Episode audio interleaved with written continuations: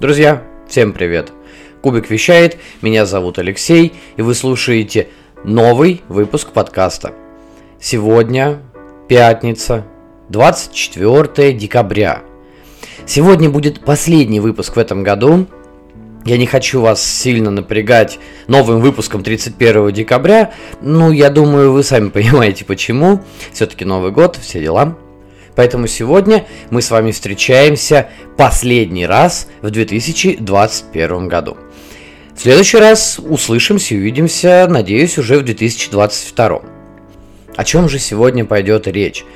Ну, как вы знаете, последнюю неделю все издательства, все большие блоги и небольшие блоги, в общем, все люди, которые так или иначе не только играют в настолки, но и каким-то образом рассказывают про это, пишут про это, снимают видео. Так вот, все эти люди массово выкладывают свои впечатления, собственно говоря, итоги прошедшего года. Ну, я хочу тоже словить небольшую волну хайпа и рассказать про свои итоги 2021 года, как он вообще прошел, что было интересного, что было не очень интересного. Ну что, вперед, поехали! Для начала я хочу сказать, что в сегодняшнем выпуске будет, скажем так, два топа. Будет антитоп, то бишь те игры, которые мне по тем или иным причинам не понравились. Ну и будет топ за 2021 год. Какие критерии я использовал для того, чтобы включить игры в эти два рейтинга? Ну, во-первых, все эти игры были впервые разложены мною или с друзьями именно в 2021 году. Будет здесь парочка, даже, наверное, больше, чем парочка настолок, которые появились не в 21 то есть официально вышли в прошлом году, там, в позапрошлом году, может быть, даже немножечко раньше. Но я в них сыграл именно в этом году. Это первый критерий. А второй критерий более размытый. Второй критерий про фломастеры. То бишь, что-то мне действительно не понравилось, и это могут быть эмоции, механики, я не знаю, там, внешний вид, настолки. В общем, что-то пошло не так. А если говорить про топ, будет приблизительно то же самое. Что-то мне очень понравилось, и внешний вид, и наполнение игры, геймплей, или их сочетание, или все вместе, или это вообще топ из топов, и будем говорить дальше про него. Поэтому именно таким критериям я старался следовать. Сразу скажу, это чистая вкусовщина, которая не претендует на какую-то тотальную действительно объективность. Полностью личное мнение, полностью имхо, полностью субъективно, называйте как хотите. Ну что, давайте начнем, наверное, с разочарований, чтобы не забивать ими потом голову себе. В принципе, я разделил каждый топ на 9 игр – если вы следите за моим каналом в Инстаграме, вы могли заметить, что такие топы я делаю через э, PubMeeple Ranking Engine, э, который позволяет вывести такую красивую картиночку в формате 3 на 3, ну, то есть 9 игр, да. Отсюда и выскакивают все такие вот топ-9. Мне кажется, это вполне нормально. Ну, во-первых, это прикольно, девяточка хорошая цифра. Во-вторых, э, если брать тот же самый Инстаграм, это такое лирическое отступление, вы знаете, в карусели помещается только 10 снимков, вот, будет замечательно. Пожалуйста, первый снимок, э, это, собственно говоря, плитка из 9 игр, а дальше каждая игра с своей фотографией. Ну, это было такое лирическое отступление, на самом деле действительно приятно. Ну что, давайте поговорим про антитоп. Возможно, у кого-то подгорит после этого потому что здесь есть игры, которые многим, ну, мягко говоря, нравятся. Это так, мягко говоря. А, в данном случае, вот сегодня конкретно, а, вот этот антитоп за прошедший, ну, за уходящий 2021 год, он составлен скорее не из самых плохих игр, а игр, которые, может быть, не оправдали ожидания, возможно, дали какой-то ложное ощущение, э, я даже не знаю, как это правильно сказать, ложное ощущение своей простоты или наоборот э, слишком высокой сложности. В общем-то, не ждите от того, что здесь будет сплошняком какой-то кал. Нет, здесь будут и хорошие игры, которые по каким-то причинам мне не зашли. И хочу начать я как раз именно с такой игры. Это такой вот девятое место в данном топе. Вы не поверите, это Ктулху «Смерть может умереть». Я познакомился с игрой только в этом году. Отыграл э, полностью базовую коробку. У меня такой хороший был комплект. Я его покупал с рук у знакомых. Э, прям полностью и база, и дополнительные э, древние, а, и второй сезон. Но второй сезон я даже не открыл. Причем самое интересное, я получил второй сезон не распакованным и продал его не распакованным. Собственно, что не так? Если вы не играли в Ктулху «Смерть может умереть», я вам вкратце расскажу.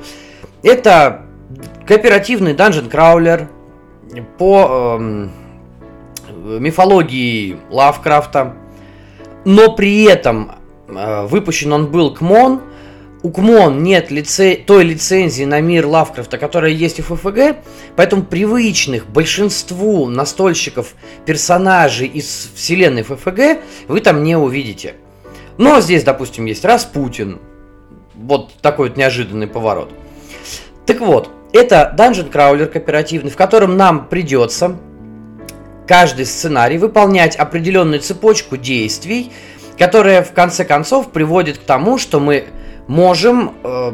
Тут появляется древний, и мы можем этого древнего отправить, собственно говоря, обратно к праотцам. Игра, в принципе, неплохая. Ее очень многие хвалят, она имеет достаточно неплохие рейтинги. Э, заслуженно, абсолютно. Почему она не понравилась мне? Вы знаете, у меня сложилось впечатление, что я где-то это все уже видел. Если бы я познакомился с с мушкой года полтора назад, наверное, было бы лучше. Возможно, у меня было бы больше впечатлений положительных от нее. А, опять же, кубы. Я люблю кубы, мне нравится. Но чем мне конкретно еще не зашла СМУ, наверное, тем, что она мне показалась достаточно простой. Да, там есть определенные нюансы. Да, не всегда получается вроде бы кажется победить. Я не знаю почему. То ли мне везло на кубах. То, возможно, я, конечно, что-то сделал не так. У меня был, были такие мысли после первых там пары сценариев. Потому что все идет слишком гладко, я начал думать, кажется, я что-то не понимаю. Мне, наверное, я тут захумрулил что-то, наверное, я ошибся. Я еще раз перечитал правила. Я на всякий случай пересмотрел летсплей. И я такой, нет, я не ошибся. Это, это, это вот просто так просто, да? Это действительно так просто? Ну, вау, как? Не. Понимаете, возможно, на сравнении с одной из лучших игр, которая будет в топе уже, да, за год, то есть в топе 2021, э, смерть может умереть оказалась достаточно банальной. Еще подкинуло дров то, что в начале этого года я наконец-то попробовал зомбицид. Причем попробовал зомбицид я зеленую орду, черную чуму, то есть средневековье, которое, ну, мне как-то больше понравилось и порадовало. И ее нету, вы не найдете э, этих игр ни в топе, ни в антитопе. Они банальные, сказать, что неплохие, я не могу. Они очень хорошо ориентированы на достаточно такую неискушенную компанию. Ну, классно покидать кубы и прочее, прочее. С э, «Смерть может умереть» наверное, произошла вот такая же ситуация – я поиграл, переиграл, наверное, в зомбицид. Я переиграл в игры э, подобного жанра, да, то есть эти данжен краулеры, на фоне которых э, Ктулху показалась мне достаточно банальной. Вот за такую банальность девятое место. Итак, место восьмое. Это Destinies то, что вот недавно буквально вышло от Hobby World, когда там они назвали предназначение, да, предназначение, не знаю. Я брал игру через ПМ в прошлом году, в этом году она мне приехала. Эм, я как-то уже писал в Инстаграм, в своем блоге, впечатление от Destinies. Я буду так ее называть, потому что я играл именно в английскую редакцию.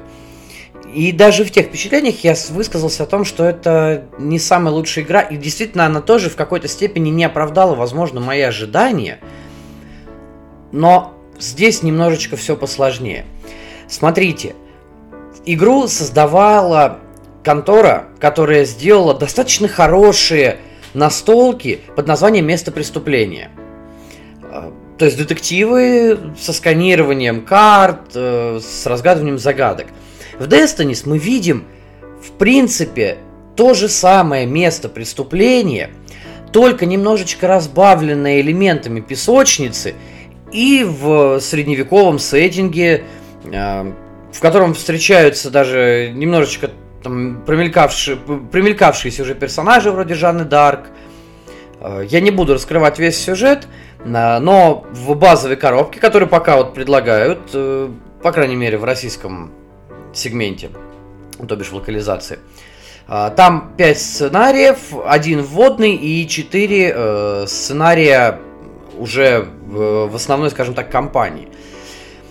Когда я прочитал описание компании, я имею в виду на Kickstarter, мне очень захотелось ее взять. Я подумал, что вот здесь будет очень классный сюжет. То есть я в эту игру шел не за механиками. Мне действительно хотелось сюжета, я думал, будет хороший нарратив, интересно. А, а механики, вот эти механики песочницы, механики прокачки персонажей, мне казалось, что они, ну так, сбоку прилеплены и скорее для антуража созданы. Ну, чтобы это не выглядело действительно очередным местом преступления, только в фэнтезийном э, сеттинге.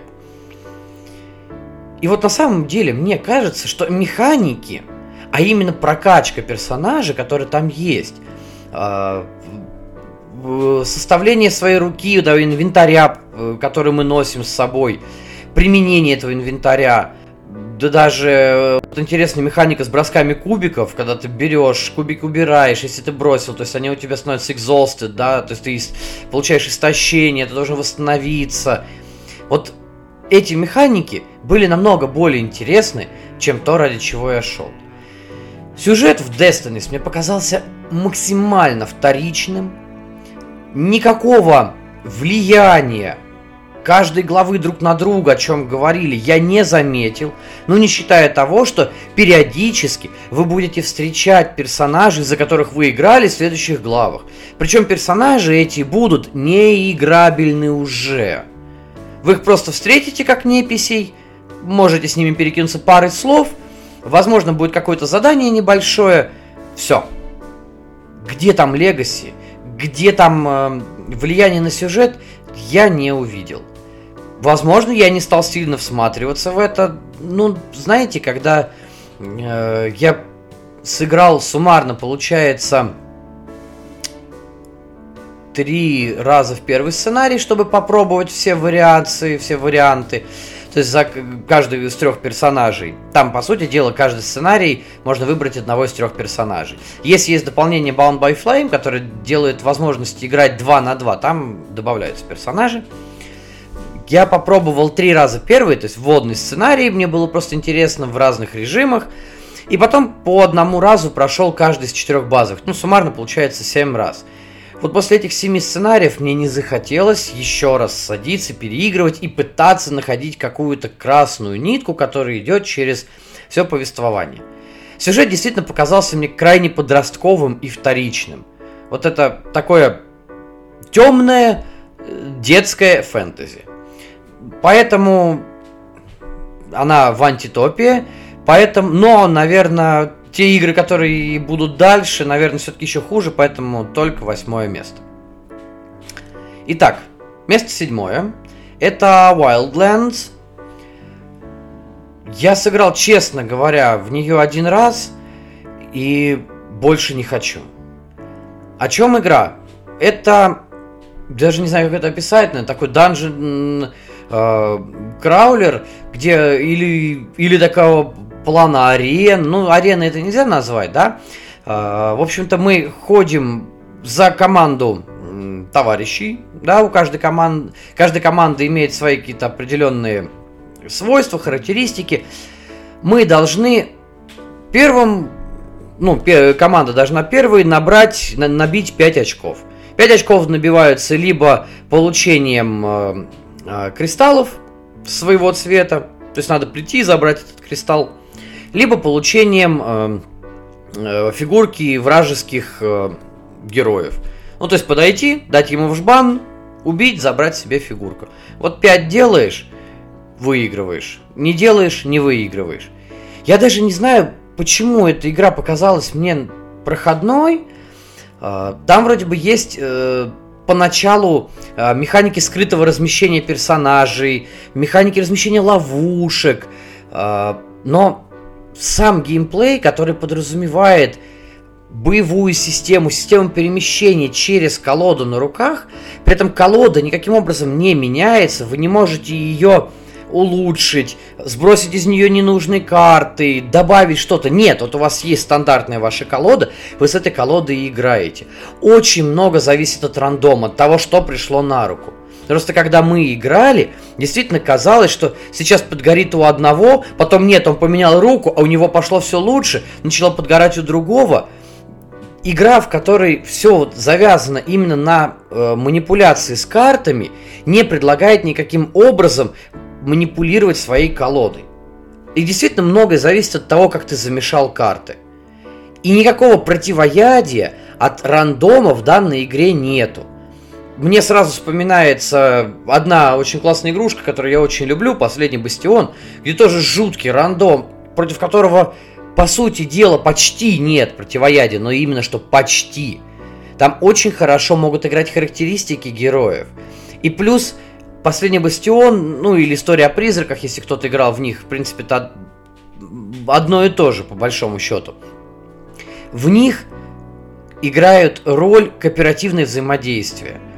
Здесь каждый сам за себя, здесь каждый сам сталкивается с тем, что пришло на руку или не пришло. В игре, в которой тактичность, ну, я неправильно, наверное, сказал, тактические ухищрения – должны быть и имеют место быть как минимум э, на вершине э, геймплейной цепочки пищевой. Их нету. Их невозможно что-то продумывать. То есть даже невозможно делать какой-то э, contemporary, да, своевременный кризис-менеджмент своей руки или своих персонажей. Ну, потому что колода не дает этого в принципе сделать. Так что, но по большому счету у игры есть один плюс, она очень простая. А, в нее сесть играть, ну, расплюнуть. Действительно, правила читаются на ура, правила читаются быстро, текста на картах нет, она полностью языконезависимая. То есть, если вы найдете где-то, может быть, переведенные варианты правил или хоть как-то владеете английским языком, для вас не составит труда. Игра хорошо подойдет для семей с э, более-менее подросшими детьми, там, лет 10-11, они вполне поймут эту механику и вполне поймут, как и что нужно делать. И еще, кстати, один очень большой минус у этой игры, на мой взгляд. Мы играли полным составом. Мы играли в четвером, то есть максимум, который возможен для этой игры, ну, по крайней мере, для базовой коробки. Играть составом меньше становится намного тяжелее. Получается, громадное количество ненужного перемещения. Игра не масштабирована. То есть есть карт, при этом на самом деле в ней есть поля, в которых нужно переходить между уровнями. Интересная задумка, то есть запрыгивать на уступы. Там есть даже какая-то линия видимости. Вроде бы все сделано, как в интересном таком данжен краулере, но с семейной поправкой. Но нет, реализовано это на самом деле достаточно, ну, тухло. Поэтому Поиграть с семьей на пару раз, да, возможно. Брать себе в коллекцию я, честно, не рекомендую. Седьмое место проехало, погнали дальше. А дальше у нас шестое, и на шестом месте недавняя игра, про которую я писал, Tidal Blades Heroes of the Reef. Я не буду слишком долго про нее рассказывать. Если вам интересно, можете зайти в Инстаграм, там более развернуто будет. Если не хотите лезть в Инстаграм, я вам скажу, что в этой игре, не сказать, чтобы все плохо, но в этой игре все настолько не сбалансировано, все настолько недоделано недотестирована, на мой взгляд, что за красивой очень упаковкой, за красивой обложкой игра действительно выглядит потрясающе. То есть тут вопросов нет. Это при том, что у меня была ритейл-версия. А если посмотреть на кик-версию, в которой есть все, она ну, просто шикарна. Даже свой маленький дайстрей есть в виде арены. Выполнено очень хорошо. То есть вопросов к качеству тоже нету. Кастомные кубы. Все очень классно, все супер. Но баланса в игре очень мало. Есть множество возможностей зарабатывать победные очки, но при этом только одна возможность э, выполнения челленджей с разным количеством победных очков дает максимальный прирост – Плюс на выполнение челленджей очень часто завязаны карты личных целей. Соответственно, не нужно распаляться. Получается, многие механики, например, уничтожение тех же монстров, такое впечатление, что введены тупо для того, чтобы как-то попытаться разнообразить, и это разнообразие не сработало.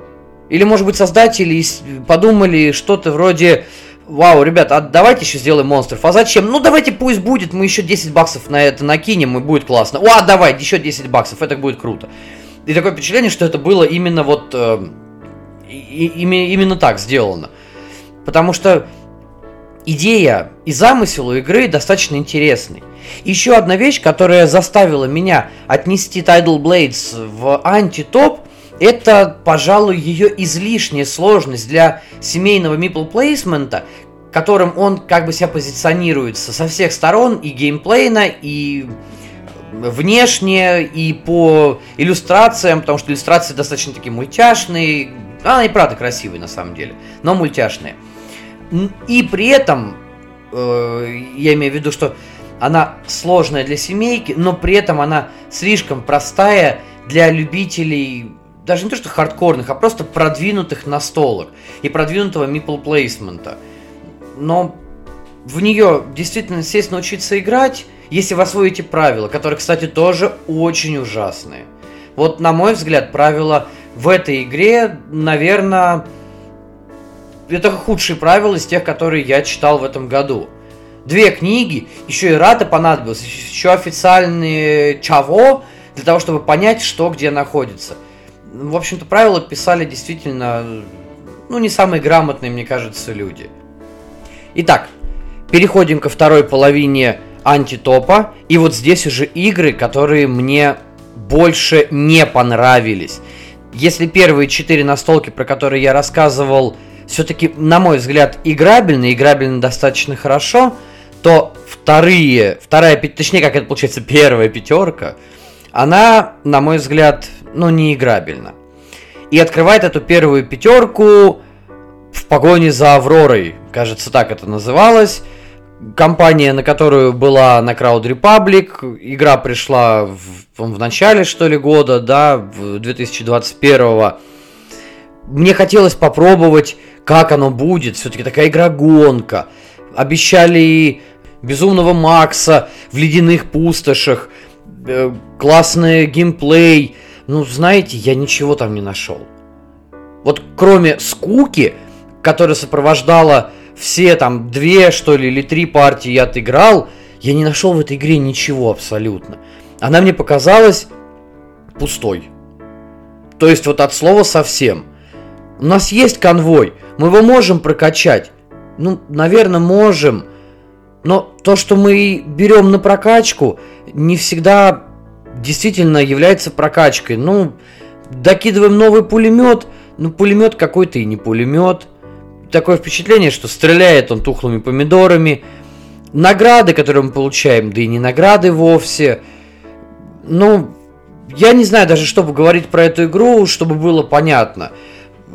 Но действительно, она пустая. То есть вы хотите какую-то гонку, возьмите кланг. Вы хотите гонку со скрытыми перемещениями, ну возьмите ярость Дракулы. А если вы хотите семейную гонку, возьмите в поисках Эльдорадо. Масса, громадная масса настолок э, с основной механикой, с основной механикой э, гонки есть, которые намного лучше, чем в погоне за Авророй. И даже доп ничего не фиксит по-человечески и ничего, на мой взгляд, не добавляет я вот честно, это, наверное, миним, вот минимальное количество слов, которые я могу сказать про плохую игру, потому что говорить, по сути дела, не о чем. Игра абсолютно ни о чем, хватит про нее. Погнали дальше. Потому что четвертое место более бомбическое в, для меня. Это зона. А, я в этом году взял ее. А, мы любим с женой песочницы, а в это еще и классный сеттинг. То есть ребята, разработчики из Rebel взяли, адаптировали Сталкера, а, причем того Сталкера, в которого мы играли на компе, то есть это Тени Чернобыля, они его адаптировали, ну, чтобы не связываться с авторскими правами, и сделали зону. И, в общем-то, что мне в ней не понравилось, знаете, очень много ненужного гринда. Э, игра очень жестока к игрокам. То есть, если вы по каким-то причин, по какой-то причине погибли, вы можете возродиться, но скорее всего у вас уже ничего не получится. То есть вы должны э, зайти в каждый тайный бункер, чтобы попо- потом попасть к обелиску. Э, но для того, чтобы попасть к обелиску, вы должны взять вот эти вот артефакты из бункеров. А если вы умерли, вы теряете как минимум один артефакт. Ну, это... Это критично. А умереть в игре очень легко. Я понимаю, сделано на самом деле достаточно интересно. В том отношении хотя бы, что вы всего лишь человек, что вы э, смертные, что вы хрупкие но это не оправдывает, э, на мой взгляд, игровой дисбаланс, который вносит вот эта хрупкость. А, плюс там действительно жестокие очень проверки. Возможно, все это сделано в угоду лору, но тогда сбалансируйте это. А баланса для персонажа я в ней не увидел. А, мы получаем достаточно тяжелый геймплей, который очень трудно воспринимается – хотя правила, в принципе, неплохие. Плюс еще эти выбросы. Это колода, которая каждый раз, она вот заканчивается, у вас есть таймер. А, да, этот таймер был бы неплох. Вот он, кстати, неплохо работает в Few and Cursed. Там тоже есть таймер. А, если вы доходите до определенного момента, выходит, и вы не открыли монстра, да, там ситуация следующая. Вы доходите до определенной э, зоны на шкале победных очков, и появляется один из монстров из четырех колод. И вам нужно его побыстрее укокошить до тех пор, пока он не дошел до Сан-Андреаса, иначе проиграли все. Здесь вообще вопросов нету. Вам даже придется, возможно, объединиться. Вам придется, возможно, э, побыстрее до него добежать, погибнуть, чтобы успеть еще раз добежать, э, чтобы как-то прокрутить руку, чтобы, может быть, чем-то затариться. И это оправдано. Там механика, при том, что Curse тоже не самая бомбовская игра, в которой я играл в этом году, но в ней эта механика таймера реализована намного лучше. Ты успеваешь что-то сделать. В зоне любой промах, в зоне любая, любое неверное действие, в зоне любой неверный шмот, который вы взяли, э, приближает вас семимильными шагами к вашей гибели, соответственно, к тому, что вы очень быстро закончите игру. Мне даже сложно сказать, что это, перегиб со сложностью, или недобаланс, или все вместе. Но, тем не менее, зона чуть-чуть не добралась до тройки антипобедителей этого года именно из-за вот этого симбиоза своих таких погрешностей и ошибок. Но закончим про зону. У игры все-таки есть своя фан-база. Возможно, она связана именно с лором действительно обидно, что такой классный лор э, вот так фигово, скажем, так, скажем, обыграли. И, на мой взгляд, все-таки похоронили его в настольном отношении. А, но перейдем все-таки к нашей троице. И бронзовая антимедаль. Это вампиры, которые вышли тоже в начале 21 года. И оказались я даже не скажу, что это, это не пустая игра, в ней что-то даже есть, но там есть абсолютно никакущий фан-сервис. И, в общем-то, игра, если кто не понял, я говорю про Вампиры, Маскарад, Наследие, настолка, не настольная ролевая игра. Естественно, настольная ролевая игра шикарная, замечательная система. Я именно про Вампиры, Маскарад, Наследие. А, в общем-то, это пустой фан-сервис для... Я даже не знаю для кого. Смотрите, игра предлагает нам Легаси, которого, по сути дела, нет. От Legacy в классическом понимании слова в наследии есть только уничтожаемые компоненты. И то, как уничтожаемые, мы берем и наклеиваем наклеечки на карты. А, заявленная а, сквозная сюжетная линия, она... Это бред. Это вранье чистой воды, потому что, я бы сказал по-другому, но у нас э, в, в подкасте не приветствуется ненормативная лексика, поэтому скажу, что это вранье, брехология. В игре нету сквозного адекватного сюжета. А, в игре есть масса персонажей, и персонажей исторических в том числе, которых мы встречаем. С некоторыми мы можем даже, а, ну как, не подружиться, мы можем их укусить и взять к себе. Но это не спасает. То есть то, что было заявлено, нам не предоставили. Плюс достаточно большое количество ошибок логических в правилах, из-за которых играть было э, ну, очень неприятно и э, особенно осознавая, что ты что-то делаешь неправильно. Когда вроде бы ты прочитал правила и все уже понял, все увидел. Плюс вампиры представляют собой таблобилдинг с тремя мини-играми. И эти три мини-игры чем-то похожи на э, перетягивание каната, на этот, господи, ария-контроль. Э, то есть, но при этом это не реализовано в должной мере. Вроде как заявлено достаточно интересные механики, там есть разные поля. Соответственно, с переходом из одной эпохи в другую мы меняем эти поля игровые, у нас меняются, а, меняется подход. Но по сути дела мы только и делаем, что берем себе новых адептов, и эти адепты помогают нам туда или в одну там или в другую сторону двигать наши э, жетончики по одному из трех полей. Все. И потом есть карты целей, которые, которых мы э, достигаем, стремимся достичь, которые якобы двигают сюжет, о чем я уже говорил, они не, не двигают сюжет. В общем-то, на мой взгляд, получилась крайне неудачная попытка перенести очень шикарный, такой плотный, э, заманчивый, интересный мир – э, темного э, городского фэнтези э, на настольные рельсы. Из этого не получилось ровным счетом не то, что ничего, а получилось намного хуже, чем даже было заявлено. Это была бронза, а вот серебро моего антитопа, это Игра, которую я очень сильно ждал и которая меня разочаровала до глубины души прям в самом-самом начале 21 года. Это «Дорога приключений», которую я предзаказал, я ждал ее и думал, что действительно я сейчас получу что-то наподобие пути героя, но все-таки с, большим, с большей нарративностью, что ли. Э, игру, в которой нужно включить фантазию. А по сути дела, я получил э, этакий... Э, set collection, причем в котором надо как бы фантазировать, но фантазировать в нем уже не хочется. Эти абсолютно ненужные и дебильные проверки на рунах. Ребят, ну руны, окей, это хорошо, это прикольно, но ну как-то это нелогично и это плохо работает.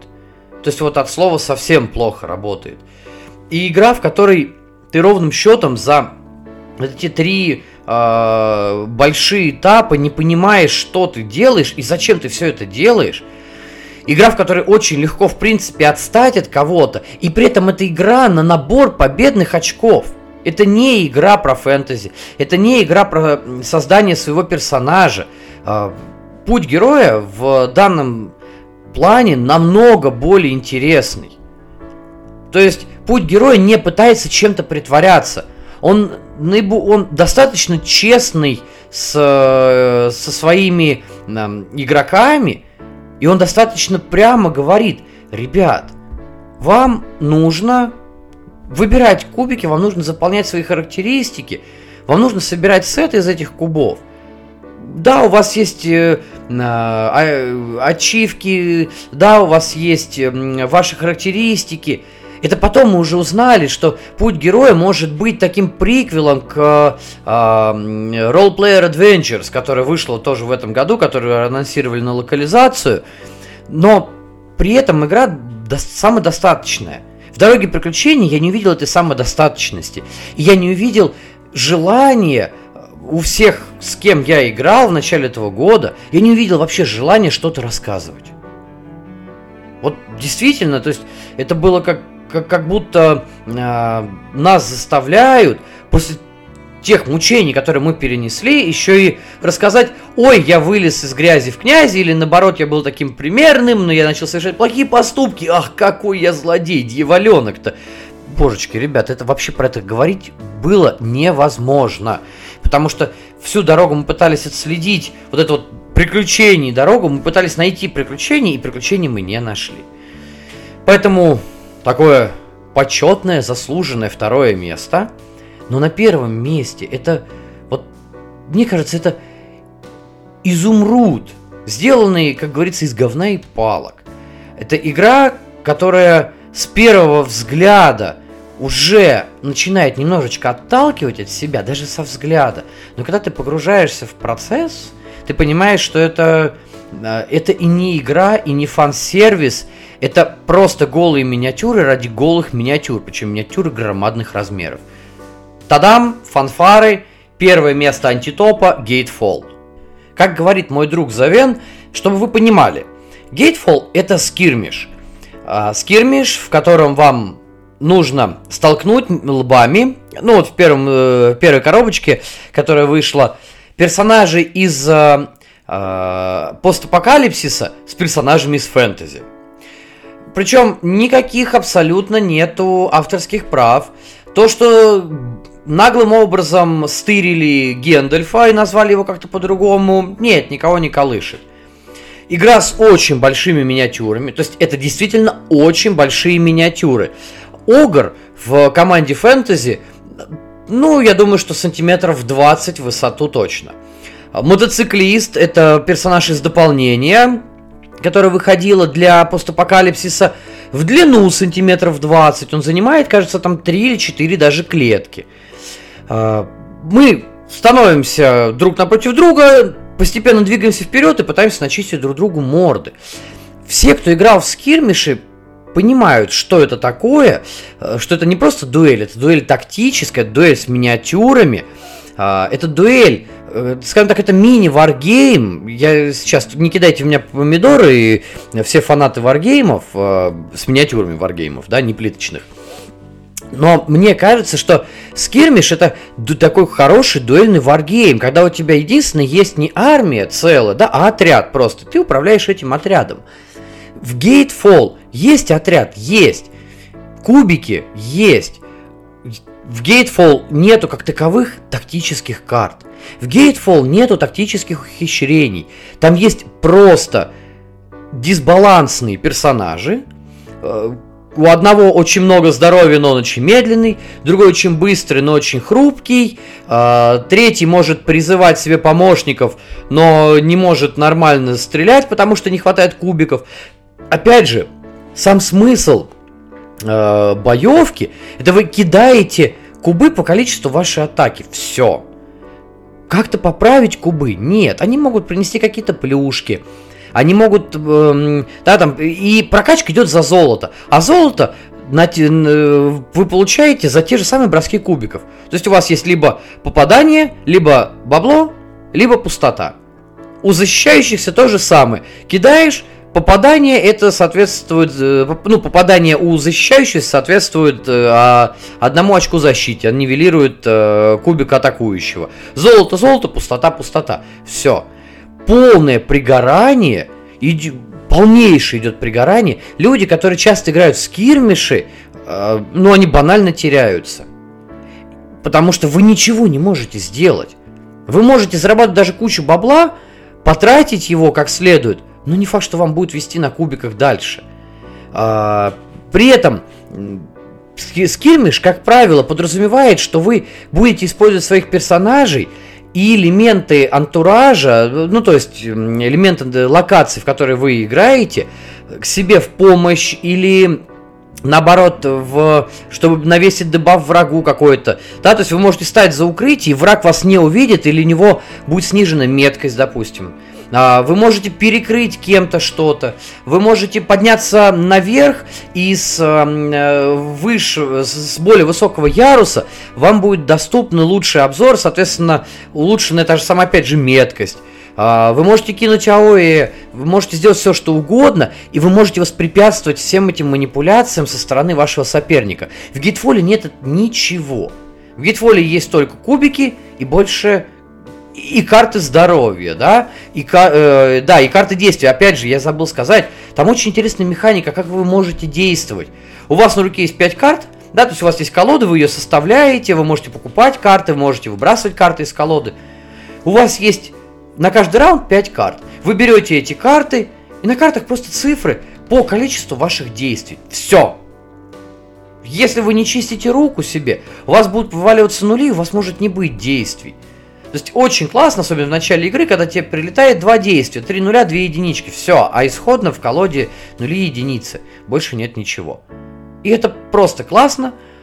При этом, когда на тебя уже летит твой соперник, у которого хотя бы даже 5 единичек выпало, и еще ему повезло на кубах, в общем-то, тактическая дуэлька, глубокая тактическая дуэлька, превратилась в цирк-балаган. А, плюс ко всему, Качество миниатюр... Нет, само к самому качеству претензий нету. Скульпты у миниатюр, ну, достаточно посредственные. А поле... Поле ужасное. И оно одно. И ничего больше нет. В общем-то, я считаю, что это заслуженный победитель э, в рейтинге, в, э, в антитопе и Гейтфолл это заслуженная игра под названием говно года. Фу, выдохнули с антитопом. Конечно, вспоминать про эти игры лишний раз тоже не всегда хочется. Но давайте перейдем к более чему-то хорошему. И все-таки топ за 21 год. Он такой же, как и антитоп, во все эти игры я впервые сыграл именно в 2021 году. Хотя на самом деле, когда вы послушаете про этот топ, вы поймете, что многие игры вышли даже не в этом году. Ну, не все до меня очень быстро доходит, но я стараюсь. Итак, чтобы не тянуть долго, давайте сразу начнем. Девятое место. Это потрясающий, классный, это жутко подгорающий, но жутко веселый кубометный аэроконтроль под названием Clash of Rage. Вот насколько в антитопе Gate с его кубиками был мною аннигилирован, настолько же я готов э, возносить Clash of Rage. Это игра, в которой кубическая боевка, она не заставляет э, вас выдирать себе волосы от того, что вы что-то сделали неправильно. Напротив, то количество кубиков, которые вы кидаете, тот шмот, которым вы себя, в, в, э, который вы на себя надеваете, он может вам помочь в этой боевке. А если говорить все-таки э, про цельную картину, Clash of Rage это э, скирмиши-подобный ария-контроль, в котором у вас есть нация на, э, на выбор, несколько наций. Кстати, к ней вышло уже два, было уже два кика, будет, по-моему, третий. В игре есть компания, в игре есть отдельные герои, э, и вам в геймплее, то есть в течение партии, требуется заработать 4 победных очка, и сделать это, на первый взгляд, 4 всего лишь. Ребят, нет, это сделать очень тяжело. Вы должны перемещаться по карте. Каждый ход вы выбираете карту инициативы, призываете своих юнитов. Все расы немножечко, но асимметричны. Соответственно, вы получаете те или иные плюшки от каждой расы. Кто-то побыстрее, кто-то наносит классный урон, кто-то критами добивает, у кого-то шикарная защита, кто-то дает, дает перебросы. Где-то эта механи- механика срабатывает э, на ура э, против кого-то, против кого-то нет. То есть приходится подбирать тактику кем зайти, как зайти, что сделать лучше. А, соответственно, мы ходим по карте, мы изничтожаем эльфов, кстати, эльфы, как э, очень хорошо выразился один мой товарищ, эльфы в игре конечный ресурс. Это, это действительно конечный, скажем так, ресурс. Эльфы приносят кристаллы, за которые мы покупаем а, артефакты, и они приносят победные очки. И есть города эльфийские, которые мы, захватив, тоже получаем победные очки. Игра действительно может в какой-то момент перерасти в перетягивание каната, если э, за столом собралась хотя бы пара Э, мало то, что опытных, но и уже к э, моменту вот этого начала перетягивания достаточно прокачанных игроков, которые постоянно будут отжимать друг у друга э, замки, э, потому что артефакты отжать нельзя, да, артефакты все равно приносят победные очки. И их, кстати, сковать очень сложно. Э, так вот, начинается этот отжим замков, подстроение ловушек друг к другу и, естественно, кубическая боевка. На мой взгляд, это один из лучших ариоконтролей с достаточно простыми бан- и банальными механиками. А, причем игра точно так же языконезависимая, и она подойдет, ну, во-первых, 100% э, в компанию всех любителей ариоконтролей.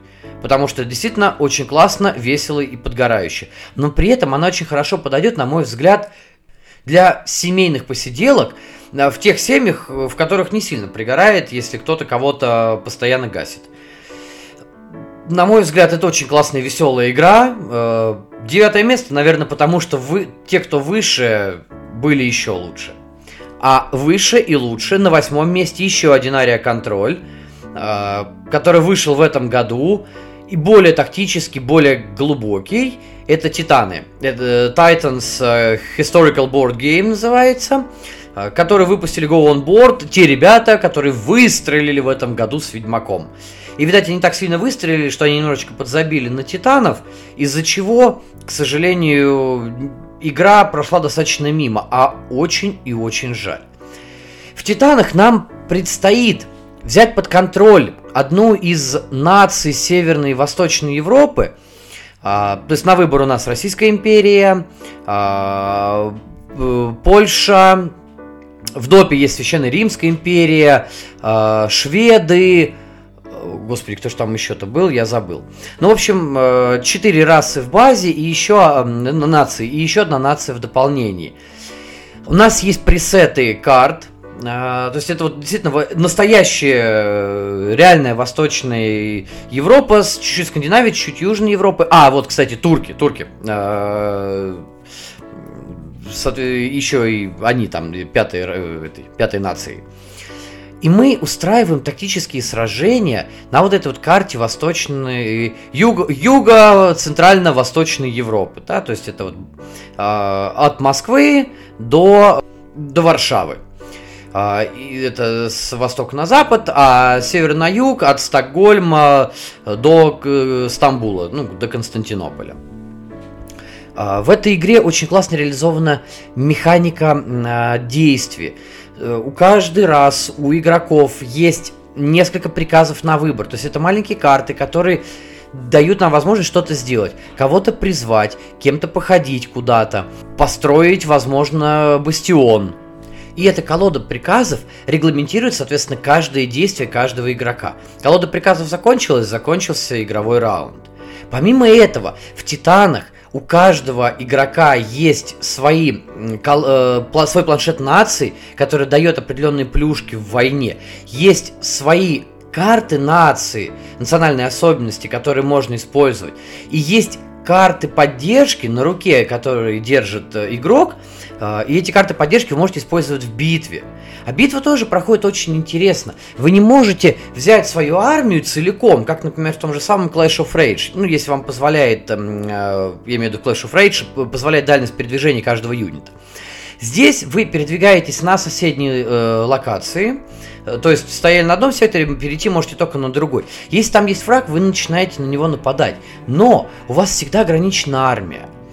Потому что э, в каждой армии может быть коли, э, количество юнитов может быть не больше количества кубиков на руке у каждого персонажа.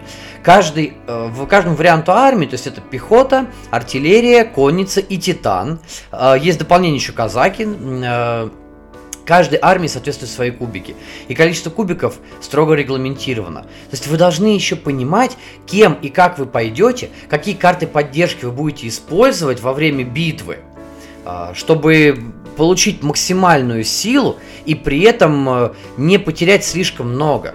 А, потому что вот эта механика, есть такая своеобразная механика отката в игре, которая очень хорошо Э, симулирует реальные исторические события, точнее, э, реальные исторические факты про войну.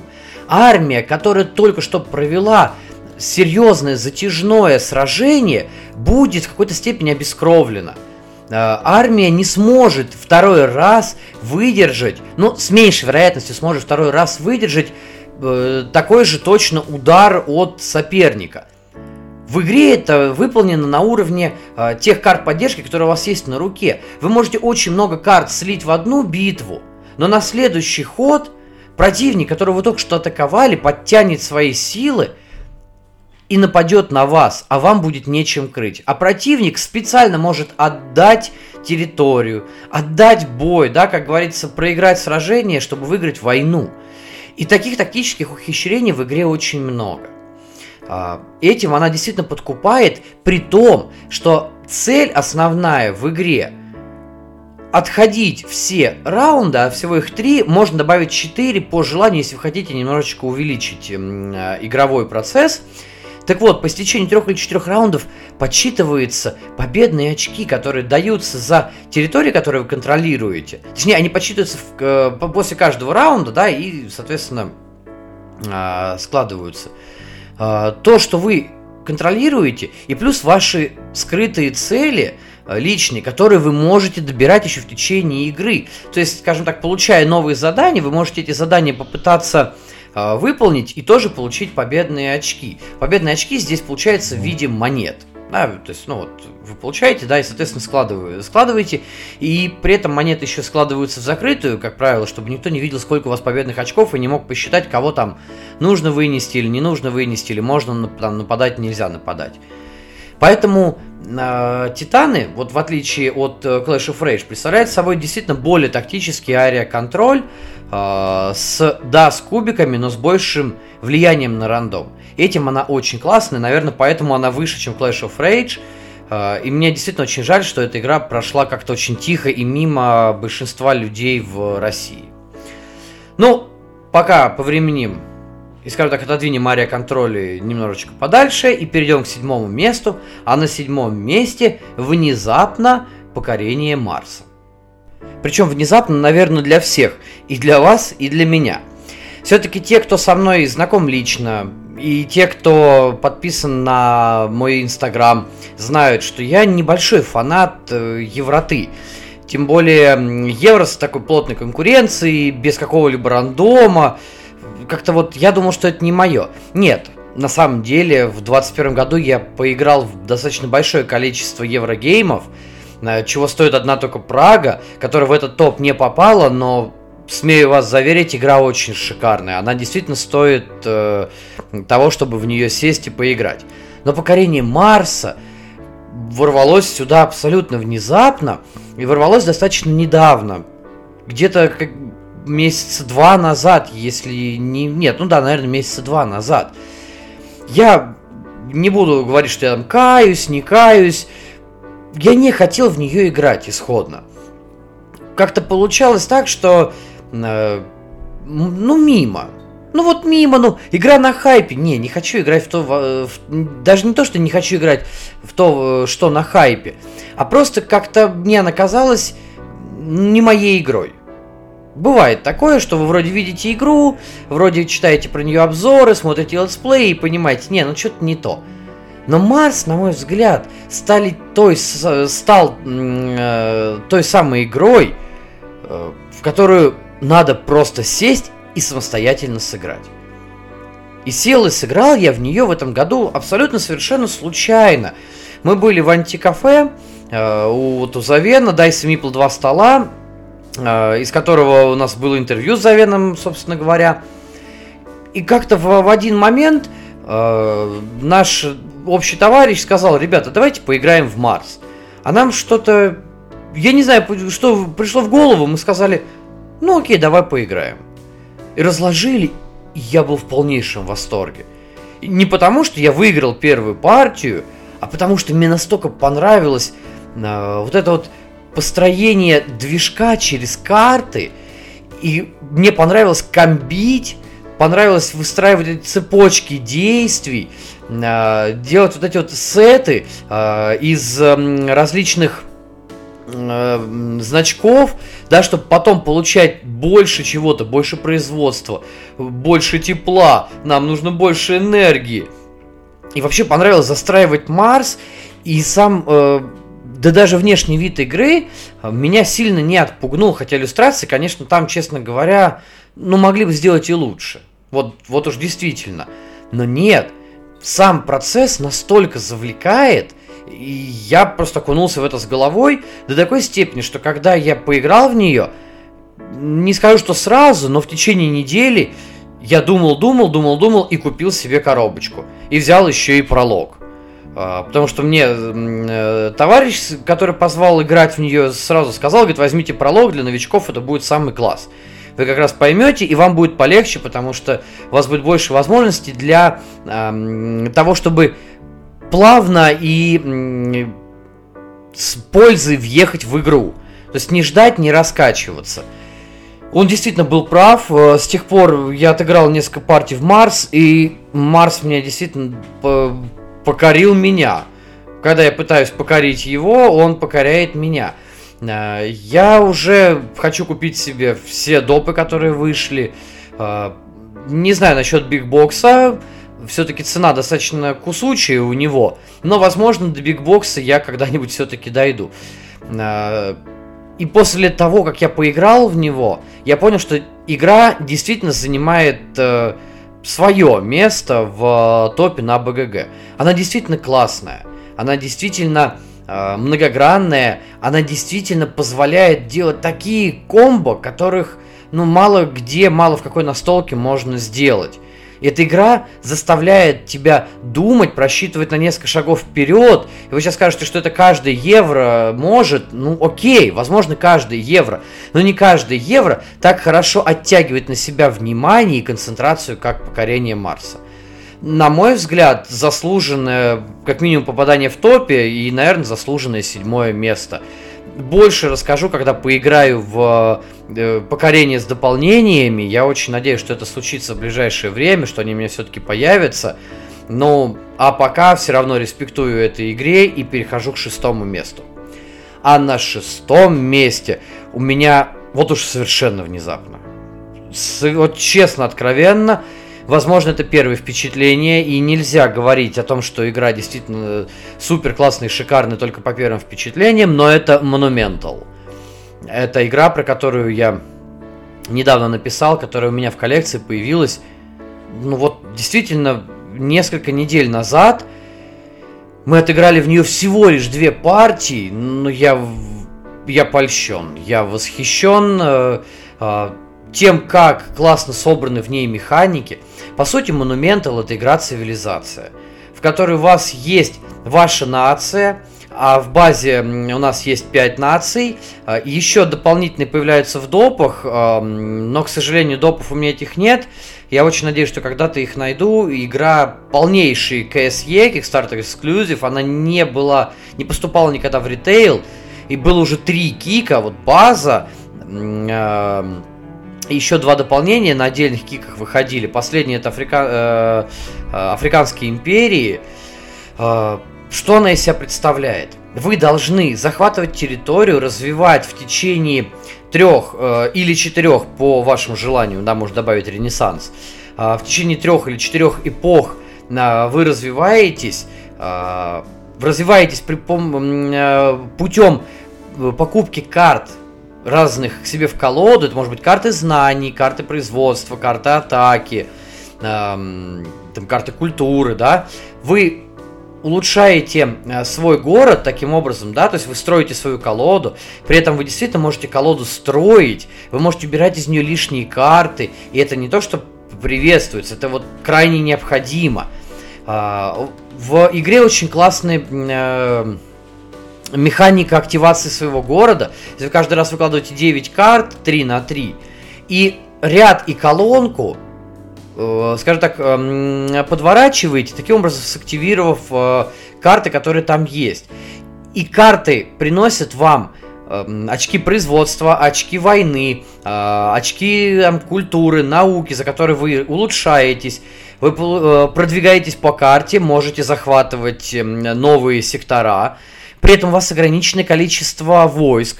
То есть это э, в, в чем-то игра похожа на Clash of Rage, где у вас ограниченный набор юнитов, и вы не можете собрать там колоссальную громадную армию. Плюс вы развиваете свою культурную политику. То есть там 5 э, культурных догматов, которые тоже приносят победные очки. Естественно, вы строите чудеса света.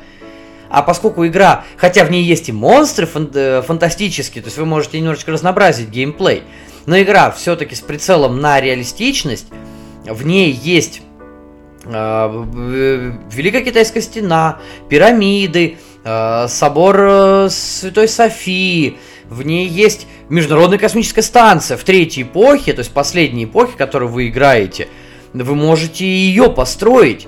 А, игра очень интересно и динамично развивается по всем эпохам. Каждый раз, когда вы переходите на новую, карты становятся дороже для покупки, но они несут более крутые плюшки. А, третья эпоха это вообще что-то с чем-то, это отрыв башки, она самая короткая, но при этом то, что она привносит в игру, и то количество ресурсов, которые вы можете получить, это не сравнить с тем, что у вас могло быть на старте. А, то есть это действительно говорит о том, что цивилизации показывает нашу э, наше развитие нашего в, в наше время современности, что действительно мы сейчас можем получить намного больше, сделав меньше даже усилий в какой-то степени. Это подкупает, это действительно очень классно. Конечно, на самом деле игре нужны дополнения. А, я очень надеюсь, что я все-таки их достану, потому что ее очень сильно убивает даунтайм. Э, а новые допы э, вносят э, определенный баланс, они немножечко меняют порядок хода, таким образом каждый игрок, ну, у вас, скажем так, если вы будете в нее играть по новым правилам, у вас не будет времени сходить покурить и попить чайку вы действительно будете в большей степени вовлечены в процесс партии. И еще есть один нюанс, мне кажется, что с тем набором карт, который на данный момент существует в базовой версии, она может через какое-то время приесться. Да, герои и монстры будут делать игру иной, но это скорее за, даст возможность поменять боевую систему, нежели все-таки каким-то образом повлиять на геймплей в целом. Тем не менее, Monumental, на мой взгляд, одна из самых лучших и в какой-то степени недооцененных игр цивилизаций. Потому что те механики, которые в ней собраны, тот продакшн, который есть. Кстати, игра вышла с миньками, но Самая базовая версия идет со стендами и стоит она намного дешевле. И если вы найдете возможность себе купить, если вы фанат игр цивилизаций, я думаю, Monumental а, просто обязан быть у вас в коллекции. А если вы фанат игр с миниатюрами и увидите по относительно нормальной цене адекватный Monumental, берите обязательно. Минички там, кстати, тоже очень классные. И вообще продакшн очень суперский. Ну что, переходим к верхней части нашей турнирной таблицы. И пятое место я в этом году отдаю очень мощному данжен краулеру, который в этом году точно затмил все остальные данжен краулеры. Это клинок и колдовство. Я про него писал, я про него уже рассказывал. Игра очень глубокая, игра очень интересная. В первую очередь, она интересна своей боевой системой, своим геймплеем. Э, нарратив в нем, ну, постольку поскольку. Хотя есть даже какое-то разветвление, и действительно некоторые ваши поступки, которые вы делаете в течение игры, они влияют на сюжет. То есть вы в одном месте пошли э, в одно, э, там, я не знаю, там, в, в одно помещение, поговорили с одними людьми, в другом месте вы уже не сможете сделать. Там, да, вы пошли к ворам, а не к страже, да, все, стража вас перестанет любить. Ну вот из этой серии. И боевая система, которая есть в клинке и колдовстве, она действительно, на мой взгляд, достойна восхищения. Создается очень большое впечатление, что это ДНД Ну, такое вот настольное воплощение ДНД. Множество проверок. Очень хор- хорошо сбалансированы карты, очень хорошо сбалансированы персонажи.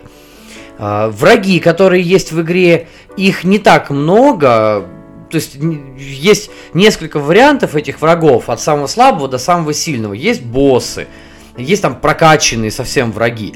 То есть, как таковых э, раз э, противников в игре мало. Но то, как игра играет, и что она делает, как она действует против вас, это заставляет действительно снять шляпу. Очень грамотно выстроена структура выхода этих врагов и грамотно выстроена структура их активации. Если враг стоит далеко от вас, он не будет ломиться к вам вперед, у него, возможно, есть дальняя атака. Он может перед тем, как подойти, навесить на вас какой-то дебаф, например, на стан или на отравление, чтобы когда он пришел, вы были уже ослаблены. А если он стоит близко, но враг слабый, он может навесить на вас кровотечение и отойти, чтобы вам потребовалось время дойти до него, там, добежать, допрыгнуть и нанести атаку но вам на это придется тратить свои очки, вам на это придется тратить время. Опять же, он может зайти за угол, и он будет у вас не на линии видимости. То есть это действительно тактически очень грамотные, качественные ходы. Еще, конечно, контент. Контента на данный момент вышедшего много. Если вы играете на английском, вы хорошо это знаете. Я думаю, что у вас есть даже новая генерация клинка и колдовства а, то есть, ну, то, что вот вышло с последнего кика. Если нет, ждите э, логового Вастариоса. Это последний выходящий на русском языке доп, который должен быть вроде бы в 22 году. И каждый раз игра предлагает что-то новое, но в рамках уже состоящей, состоящей из вот этих вот осколков вселенной. Достаточно тривиальный, но при этом неплохо подаваемый в игре сюжет, который, на мой взгляд, все-таки лучше, чем Gloomhaven – и в плане подачи, и в плане реакции на э, реакции мира на действия игрока. Игра очень хорошо сбалансирована для данжен краулеров. Да, многие говорят, я не пробовал играть э, большим числом людей, да чего греха таить, я играл сам. Но я играл за трех персонажей. И многие говорят, это, кстати, не запрещено и правилами. И многие говорят, что играя за четырех, игра становится чрезмерно сложной. А вот три персонажа как раз самый шик для нее. То есть это тот уровень давления со стороны самой коробки, который заставляет вас постоянно быть в напряжении, искать новые хорошие варианты действий. Плюс в игре очень интересная прокачка персонажей. Вы должны развиваться постепенно, чтобы сам персонаж балансировал относительно своих характеристик. Ну и, и лут, опять же, на то, что вы можете взять. То есть вы действительно двигаясь по сюжету, создается впечатление, что вы играете в настоящую ролевую игру только на столе. Что вы пришли персонажем самым-самым хиленьким, у вас есть э, какой-нибудь там э, потертый щит, э, грубая дубинка из ближайшей ветки и папина шапка-ушанка на голове, и вы такой «Я приключенец, я иду вперед!» Да, а постепенно-постепенно вы становитесь действительно героем. А, при том, что, ну, я не буду вдаваться в лор, по сути дела, вы и так уже есть герои, вас просто оживили. Вы бессмертны, вас, ваша душа бессмертна. И, кстати, это тоже очень классная механика. То есть в игре нельзя умереть э, перманентно, но вас откидывает, и действительно, если вам попадается сложный противник, у меня были такие партии, когда приходилось скрипеть зубами, меня откидывало далеко э, к точке э, респауна, и мне приходилось активироваться, бежать потом, чтобы не убили, в то время как другие мои сопартийцы очень сильно страдали там, от, того же, от тех же боссов. И приходилось вот кем-то добегать, чтобы, не дай бог, их не убили, потому что если убьют всех, все, да, тогда баста, тогда проиграли, сценарий заканчивается. На мой взгляд, вот Клинок колдовства в этом году для меня был лучшим данжен краулером. И э, пятое место для него, я думаю, вполне заслужено. Я уже знаю, что в следующем году данжен краулеров будет больше. Ну, по крайней мере, я на это надеюсь. Э, поэтому может быть, его кто-то и сместит с э, почетного такого пятого места и со звания лучшего данжен краулера э, года, да? Но, тем не менее, пока Sword and Sorcery это супер, это топчик. Всем любителям данжен краулеров, кто в них еще не играл, крайне рекомендую попробовать вот обязательно, да, что называется кровь из носа. Ну, а я двигаюсь дальше. И на четвертом месте, наверное, самая старая игра из тех, которые я вообще сегодня упоминал в, в обоих топах. Это Forbidden Stars. Вообще я не фанат э, Вахи и никогда им не был, но зная то, что Forbidden Stars выросла из Старкрафта, и, соответственно, Ваха здесь как лор, а все механики были до этого уже э, прикручены. И ФФГ фактически только отбалансили ее более-менее. Э, я понимал, что в эту игру я когда-то обязан поиграть. Даже не потому, что она была долгое время там в топ-100, но это образцовый и ария-контроль, и э, образцовая тактическая стратегия, которая действительно дает э, широчайший плацдарм для возможных решений. Э, я не буду про нее разга- рассказывать очень много, наверное, потому что игра действительно старая, и я только в этом году смог в нее поиграть. Но все партии, которые у нас были, были настолько плотными, с настолько мощной борьбой, потому что действительно очень тяжело, особенно когда люди, которые играют в эту игру, понимают, э, как работают механики, понимают, как работают эти классные э, механика с приказами, когда вы составляете стек из них, э, когда вы начинаете до конца э, въезжать, скажем так, каким образом работает постройка, каким образом работает э, рекрутирование, каким образом вы двигаетесь. То есть, кого вам надо сейчас подвинуть и зачем? Как вы хотите напасть, кем вы хотите напасть, кого вы будете развивать. Вот этот элемент прокачки собственной расы, он очень классный. И действительно, игра плотная. Да, как, в какой-то степени она, на мой взгляд, не прощает, ну, мало прощает ошибок. И пока во всех наших партиях я не претендую на звание там гуру и магистра ФС, но во всех наших партиях игрок, которого по тем или иным причинам выносили в начале игры, почти никогда не мог оправиться. То есть под конец, когда кто-то уже двигался к цели, да, к своему последнему жетону и хотел его уже захапать, этот игрок, э, исходно в начале партии прибитый, только-только начинал более-менее поднимать голову и мог что-то сделать. Э, возможно, это недостаток опыта сказывается, скорее всего. Однако это еще больше заставляет тактически продумывать свои решения. На мой взгляд, действительно, Forbidden Stars игра на данный момент легендарная – Пусть ее почти не выпускают. Там можно привести испанское издание. Вот сейчас, если вы хотите, именно прям в пленке. Мног... Сейчас уже есть плюс к тому, что э, есть база, есть фанатские дополнения, даже у нас в России, э, по-моему, это кузня тролля, э, э, там делают э, полноценный доп, еще с четырьмя расами, с миниатюрками. И это вообще здоровски, очень мощно, очень классно. То есть это говорит о том, что игра действительно жива. Спустя громадное количество лет, спустя StarCraft, который пере... уже давным-давно, ну, про него не забыли, но он ушел там на третий, на 33 план, игра все равно живет. И она в этом плане классная. И мне, конечно, действительно понравилось именно тактическое взаимодействие, некая симметрия раз, но есть, она дает... Преимущества или недостатки, которые скорее э, подходят, как знаете, под описание расы для э, дебюта, расы для середины партии, расы для эндгейма. То есть каждая из них развивается своим темпом. И там даже понятно, какую из них, с, каких эм, из раз StarCraft списывали. Но это не важно, потому что играется действительно великолепно. И вот мы подошли к топ-3 за 21 год. Возможно, вы даже знаете, что это за игры, а, но не знаете, на каких они местах, а может не знаете, может я вас удивлю. Итак, топ-3 за 2021 год. Бронзовая медаль, третье место, Eclipse второй рассвет галактики. Я очень долго тянул с тем, чтобы поиграть в эту настолку. Я вписывался в предзаказ, игра пришла э, в начале года, но очень-очень долго лежала на полке, потому что я думал, что мне не с кем будет в нее сыграть. И еще отпугивал этот размер коробки, хотя продакшн, господи, какой он классный.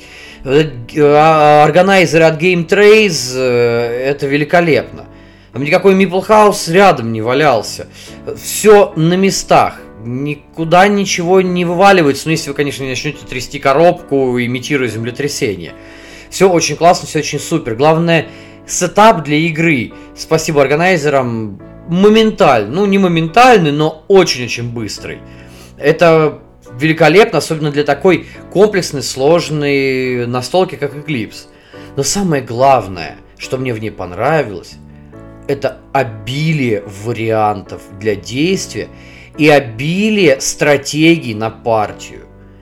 У вас 7 раз, да, 6 инопланетных и люди. У вас разные варианты достижения целей то есть получение победных очков. Каждая раса при этом асимметрична и поощряет боевые стратегии или наоборот эм, научные, инновационные. Э, вы можете все это комбинировать, а вы можете даже вплоть до того, вы можете попробовать развиться в мегагалактическую империю и вообще подмять все под себя. Очень прикольная боевка с этими кубиками, которые, с, со, со, со складывающимися значениями, с улучшениями корабля. Это же вообще просто бомба, которая нас э, и с одной стороны заставляла подгорать, когда там люди прилетали громадным флотом, а улетали от одного стража, этот флот весь э, просто, ну не перли кубики, ну не перли, ну все в молоко но при этом можно прокачаться, можно сделать э, себя сильнее, можно сделать свои корабли сильнее, можно, можно вообще улучшить э, себя со всех сторон. А можно отгородиться от всех, потому что выкладывание секторов поля э, не регламентирует вас действовать э, строго по шаблонам. Да? У вас есть главная задача через э, вот эту чревоточину пройти, чтобы из того сектора, из которого вы исследуете, в тот сектор, который вы исследовали. Все. Вы можете пытаться отгородиться от остальных и сидеть вообще в своем секторе. И пытаться уповать на научное развитие, которое, допустим, принесет вам монолиты, а монолиты принесут победные очки. И сверху всего этого в игре есть хоть какие-то мелкие на зачатке дипломатии. А, они не работают при партии на троих, если у вас нет дополнения, конечно. Если у вас есть дополнение с малыми нациями, а, можно его ввести, они, и эти малые нации работают как, ну, скажем так, как, как политическая вот эта вот ветка, да, там веточка маленькая. А, ну, в общем, что еще сказать? Очень хорошая глобальная стратегия, шикарная. Чем она еще хороша, это тем, что у нее есть фиксированное количество раундов. Все, у вас есть 8 раундов, у вас есть определенный кризис, в котором вы должны крутиться и пытаться из этого выйти, развить свою империю э, и показать, что вы действительно там самый большой босс в галактике. И это важно, мне кажется. Это позволяет не затягивать партии. У нас вообще выходило так, что пару раз мы играли в Eclipse две партии подряд на троих спокойно, абсолютно. Без напряжения, без каких-то сильных, там, больших усилий, а, без э, постоянного подгорания мы садились, говорили, это было классно, я хочу еще раз. Или кто-то проигравший говорил, нет, нет, нет, стоп, я там не так сделал, я хочу отыграться, ну давай еще. И мы, да вообще не вопрос, давай еще, это, это легко, это же Eclipse. В этом его очень большой плюс в том числе. А, а, а минусов, а, а минусов я у нее не заметил. Вот честно, не заметил. Но давайте, я вас и так уже очень долго задерживаю. Переходим ко второму месту. Серебро в этом году уходит, вдруг внезапно только серебро, Dwellings of Eldervale. И, честно говоря, это шок для меня. Шок в том смысле, что только второе место. Я надеюсь, что первое место действительно настолько крутое, но пока поговорим про двеллингов, я эту игру получил в начале 21 года, опять же, чуть много игр, которые были в начале 21 года, хотя вот Monumental буквально только недавно. Ну да ладно. Dwellings of Elder Vale я получил в начале года, мы смогли ее разложить, и это великолепный meeple placement с прокачкой планшета, с такой гибридная, э, гибридный еврогейм, с кубической боевкой а-ля э, продукция от Mantic. В ней шикарно, ну, пожалуй, все.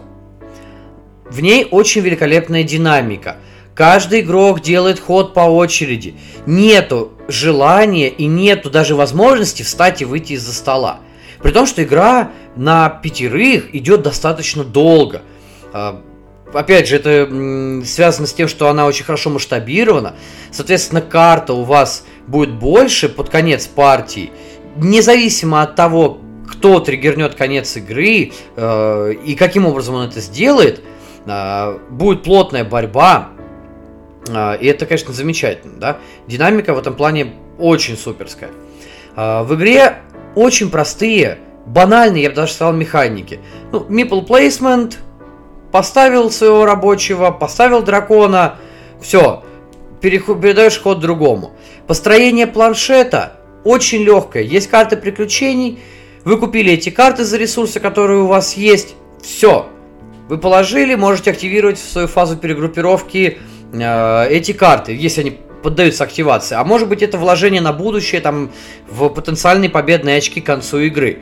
Все тоже возможно. Шикарно. Э, там есть боевка.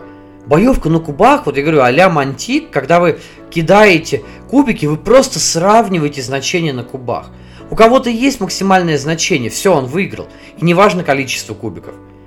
Вы кинули один кубик, попала шестерка. Противник кинул шесть кубиков, не попало ни одной шестерки. Вы выиграли. Многих подгорает. Да, я согласен. Иногда это неприятно. Но в какой-то степени вот такая боевка, на мой взгляд, помогает точно так же держать динамику в игре. И не будет такого, что «О, так, они начали драться, все, ну это на полчаса, сейчас пока они будут кидать, там модификаторы, плюсовать, минусовать, а высчитывать». Не-не-не, ребят, такого нету. Это быстро, это классно, да, это подгорает. Но, если вы хотите по почаще драться, у вас есть карты магии, которые позволяют менять значения на кубиках, вообще отменять битвы, э, или добавлять какие-то значения, которые включаются до или после броска. Окей, вы можете фиксить этот рандом, и с этим проблем не возникает. И при этом такие фиксы не добавляют времени. Опять подхожу к э, тому, с чего начал. Динамика. Динамика не проседает. Качество компонентов в двеллингах на высочайшем уровне. Ну, окей, ладно, у меня делюкс издание. У меня есть пластиковые миниатюрки, их, правда, всего 8, это монстры отдельно, да. В легендарке есть еще дополнительные говорящие подставки, еще 8 монстров. Ну и там еще один тайл, э, этот гекс поля, который добавляет новые возможности. Э, ну да ладно, даже в базовом издании есть стенды, этого вполне хватит для геймплея. Э, плюс действительно очень хорошее качество картона. То есть, ну, говорит о том, что э, что-то там не так нельзя. Игра действительно сделана классно. Возможно, даже в какой-то степени есть оверпрайс небольшой. Э, база стоит э, порядка 100 долларов. Ну и накидывайте сюда доставку. А прямая доставка в Россию очень дорогая зараза. Скорее всего, придется вести через форвардера, если вы хотите. Либо ждать потенциальной локализации, если она все-таки будет. Этими слухами нас кормят давно уже. Ну, ладно, дело не в этом. А, действительно, ну и плюс там органайзер от э, Game Trace. Поэтому все очень классно. Единственное, что могу сказать, наверное, относительно негативного про игру, это э, модули наемников. Я, честно говоря, не очень понял, в принципе, смысл их. Ну да, вы берете наемника, один ход он с вами, все, после фазы перегруппировки он от вас уходит. Ну, такое себе. Как бы вот честно, абсолютно. Все остальное и э, логово драконов, э, и оракул, все работает очень классно, все работает очень хорошо. Э, и действительно, игра, ты от нее точно так же, как от Эклипса, я говорил, от нее не устаешь. В нее хочется играть еще и еще. Да, в отличие от Эклипса, возможно, здесь тяжелее сыграть две партии подряд. Особенно полным составом. Если вы садитесь на пятерых, вы закладываете на то, что играть вы будете очень долго. Потому что игра э, триггерится по двум действиям только. Э, соответственно, либо 6 строений, либо последний открытый гекс Элдервелла этого мира. А идти к этому можно очень долго. Это будет зависеть именно от игроков. Кто-то может посчитать, что он набрал достаточно победных очков, и пора ему уже триггерить конец игры. Или наоборот, затягивать, оттягивать этот момент. Э, в общем-то, все на выбор игроков, все на ваш выбор. Плюс ко всему, вот эта прокачка стихий, точнее прокачка своего понимания восьми базовых стихий, плюс количество рас, которые есть, по две расы на каждую стихию, плюс количество вариаций, как это все может выпасть, плюс масштабируемость игры. Это действительно суперская вещь, это действительно бомба, это действительно очень классный еврогибрид, который, на мой взгляд, у каждого фаната подобных настолок – и подобных механик, ну, просто must have, обязан быть. И в какой-то степени мне даже жаль, что Dwellings of Elder Vale, который всю дорогу почти шел у меня в голове, в личном таком топе на первом месте, все-таки оказывается не на первом. Но, на мой взгляд, на первом месте игра, которая, по крайней мере, 21 год полностью сделала для меня. Итак, еще одни фанфары, барабанная дробь, президентский пол стреляет, летят самолеты, конфетти, мишура, там, да, еще Новый год. Золотая медаль. Unsettled. Внезапно, внезапно даже для меня.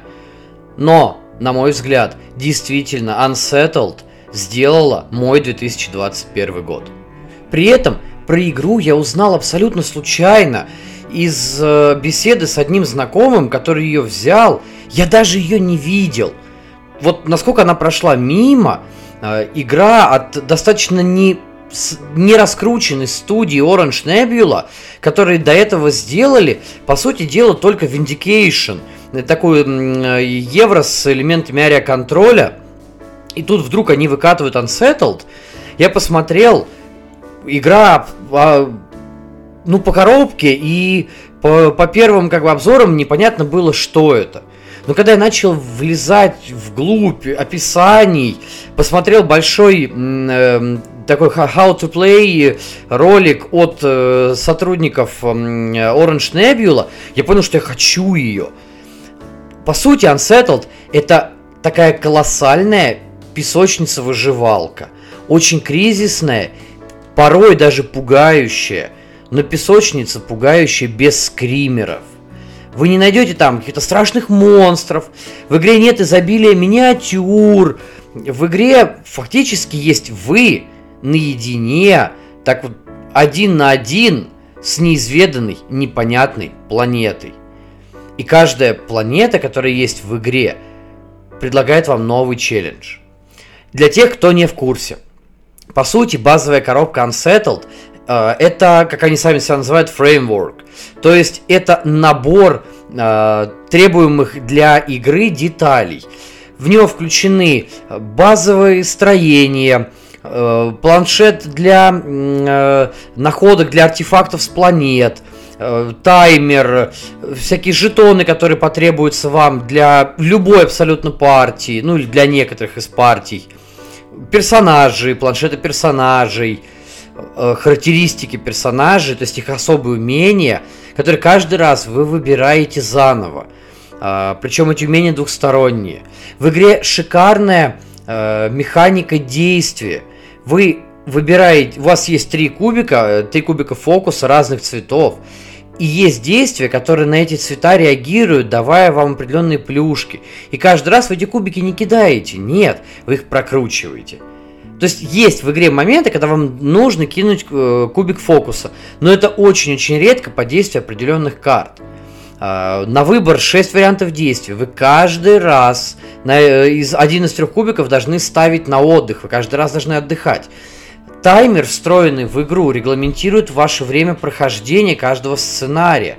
При этом таймер, вот в отличие от того же Робинзона Круза, который тоже я в этом году поиграл, от которого я на самом деле тоже в восторге, тоже очень классная кооперативная выживалка, с очень интересными механиками, э, но в отличие от Unsettled, в ней нету вот такой вот жесткой выраженной кризисности.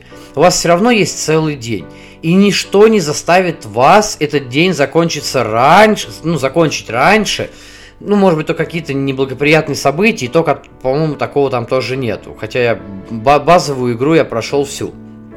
То в Unsettled, в отличие вот от Робинзона, ваши неверные действия, ваш переход между локациями, э, ваше, опять же, неправильное и неграмотное использование кубиков фокуса – а кубики вы обязаны использовать каждый раз. И если вы дошли до сектора с песочными часами, вы обязаны выкладывать этот сектор, но каждый раз выполняя действие, вы должны продвигать дальше таймер. Вы уставший. Вы на необитаемой, точнее обитаемой, но неизведанной планете. А планет в игре всего 6. В базу входило э, две штуки, еще четыре штуки э, были э, в делюксовом издании – на Кикстартере. Ну и она, кстати, была в свободной продаже, но достаточно малым тиражом. Можно было взять. Вот я отхватил себе, да, урвал, можно сказать, последнюю копию из, из-за бугра с, со всеми планетами. При этом, что самое интересное, одну из планет делали по опросам по заказу фанатов. То есть фактически то, что на этой планете есть, э, представляет собой не что иное, как фантазию самих игроков. Ну и, и, соответственно, все механики, которые там есть, допиливались уже авторами. А каждая планета – это отдельный челлендж. Каждая планета содержит три сценария. Каждая планета содержит свои, э, скажем так, дебафы, свои какие-то э, особенности, которые не позволяют вам вольготно себя чувствовать.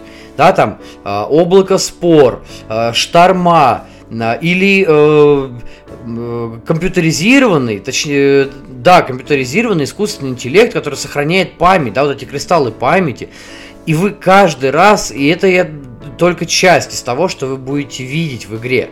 Соответственно, на каждую планету вам придется настраиваться по-новому. То, что вы делали на прошлой планете, может совершенно не работать на новой. И вам приходится каждый раз находиться в новых, непонятных для себя условиях и каждый раз пытаться справиться с тем стрессом и с теми задачами, которые на вас наваливаются.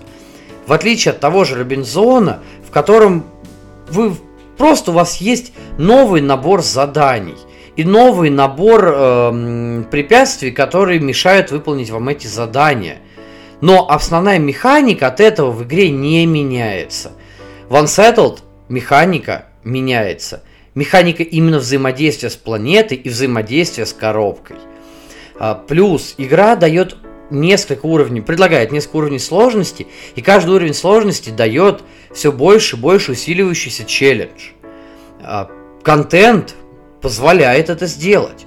Опять же, 6 планет. И даже каждая планета, помимо того, что вы базово можете выстроить себе Э, уровень сложности на каждую э, из партий, да, там, например, взять безликий э, Скоробей. Скоробей это там такой вот э, маленький звездолет, на котором вы спускаетесь на планету со своего корабля. Так вот, взять вот этот безликий, безликого скоробея, чтобы было сложнее. Потому что если вам хочется чуть-чуть попроще, вы можете взять скоробея с определенными Э, особенности, например, там, э, который может вас перенести в любую зону, или восстановить вашу э, усталость э, на один пункт, что соответствует полному временному циклу на треке времени. А поверьте мне, это очень важно. То есть действительно крайне важно. Вы можете по-разному выставлять, начинать с разными выставленными значениями на кубах. А, в игре, ну, я могу говорить про нее часами, потому что действительно игра здоровская. Это игра, в которой, а, в которой мне, человека, который не любит кооперативные игры, ну, в, именно играть кооперативно с людьми, потому что я давлю на людей. Мне очень понравилось играть в эту игру с женой вдвоем. Мы действительно пытались решить эти головоломки. А там многие задачи, да даже простое перемещение из пункта А в пункт Б, который вам нужно выполнить, по ходу собирая ресурсы, может превратиться в очень серьезную мощную головоломку. Потому что, опять же, есть время и есть э, препятствия, которые и опасности, которые подстерегают вас на каждой планете. И не факт, что у вас получится это все сделать. Наверное, вот поэтому, даже не отчасти, а всецело, поэтому Unsettled завладел моим сознанием и моим игровым столом. Я пытаюсь каждый раз, раскладывая игру, понять и предугадать, что же меня ждет, и не всегда мне это получается. Да, окей, заходя там на второй, на третий сценарий планеты, я уже знаю, что механически меня может ждать. Но даже сам факт того, как ты идешь по сценарию, то есть там есть колода сценарных карт, и в самом начале игры доступна верхняя, то есть э, игрок читает то, что на ней написано, и переворачивает карту. А на обратной стороне написано условие того, что нужно сделать сейчас. Что будет дальше, ты не знаешь.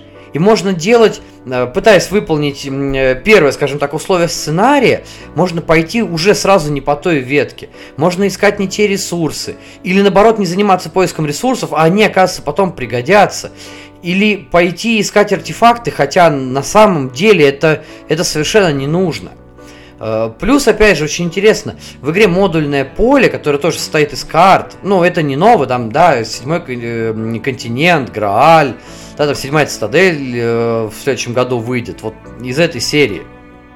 А вы можете очень э, легко как бы, да, понять, о чем я говорю, но каждый раз на каждой планете поле заново выставляется, есть пресеты для некоторых, а для некоторых поле выставляется рандомно, то есть вы даже не знаете, что вас ждет.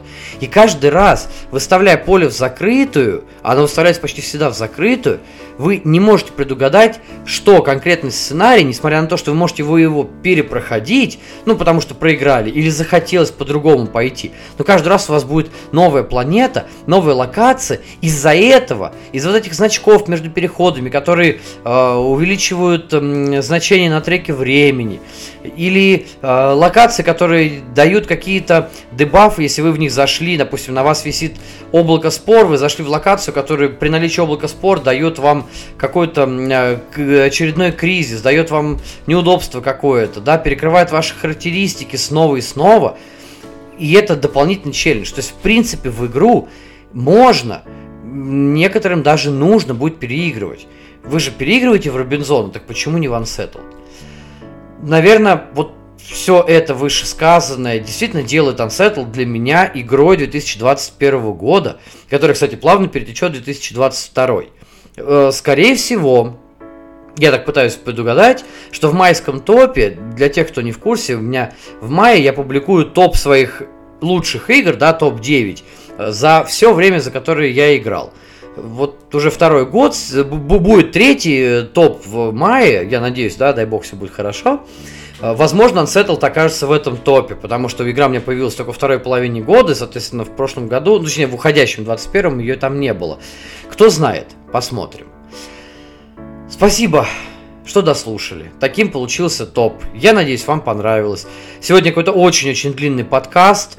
Я очень надеюсь, что вы его все-таки дослушаете до конца, ну или хотя бы кусочками будете где-то слушать, э, чтобы пролистывать и понимать, про какие игры я говорю. Это, как я уже говорил, последняя наша встреча в 2021 году. Я хочу сказать всем спасибо, кто поддерживал меня, кто общался со мной э, и за настолки, и просто э, в течение этого года. Э, всем людям сказать спасибо, которые поддерживали меня во время моей болезни и во время восстановления. Ребят, э, я вас очень много, я, простите, не буду называть по именам, я действительно был тронут этим, мне очень приятно. Э, вообще великолепно, что вы начали слушать этот подкаст и поддерживаете этот подкаст. Для меня это тоже большая честь, что я могу для вас что-то интересное рассказать, и вы хотите это услышать. Давайте в следующем, 2021 году также будем оставаться вместе. Я буду пытаться привнести что-то новое, э, и качественно лучше, и контент, я надеюсь, будет более разнообразный. Есть несколько идей, несколько задумок, как это реализовать. Но, дай бог, 22 год будет лучше 21 и все это будет получаться. И, естественно, в после, скажем так, не в последнюю очередь, но в конце я хочу сказать спасибо своей жене и своей семье, и своему сыну, с которым, между прочим, мы провели, наверное, ну если не больше, то он явно на втором месте после моей супруги по количеству партий, в которых я сыграл. Да, это были партии со своим сыном. Я очень рад и очень счастлив, что мой сын растет тоже, может быть, меньше, чем я сейчас, но все равно растет человеком, вовлеченным в настолки. Мне кажется, это здорово. А вам я всем хочу пожелать здоровья в первую очередь. Естественно, доброго рандома. Естественно, счастья в жизни. Почаще играйте в настолки. Почаще проводите время с близкими людьми. Сажайте их за стол. Тащите их в антикафе, тащите их в клубы, показывайте им настолки, проводите с ними время. Чем больше времени вы будете проводить со своими близкими друзьями, тем лучше, ярче и насыщеннее будет ваш 22 год, да и вообще ваша жизнь. Ребят, всем спасибо, всех с наступающим, я вас всех люблю, до встречи в новом 2022 году. Удачи, доброго рандома!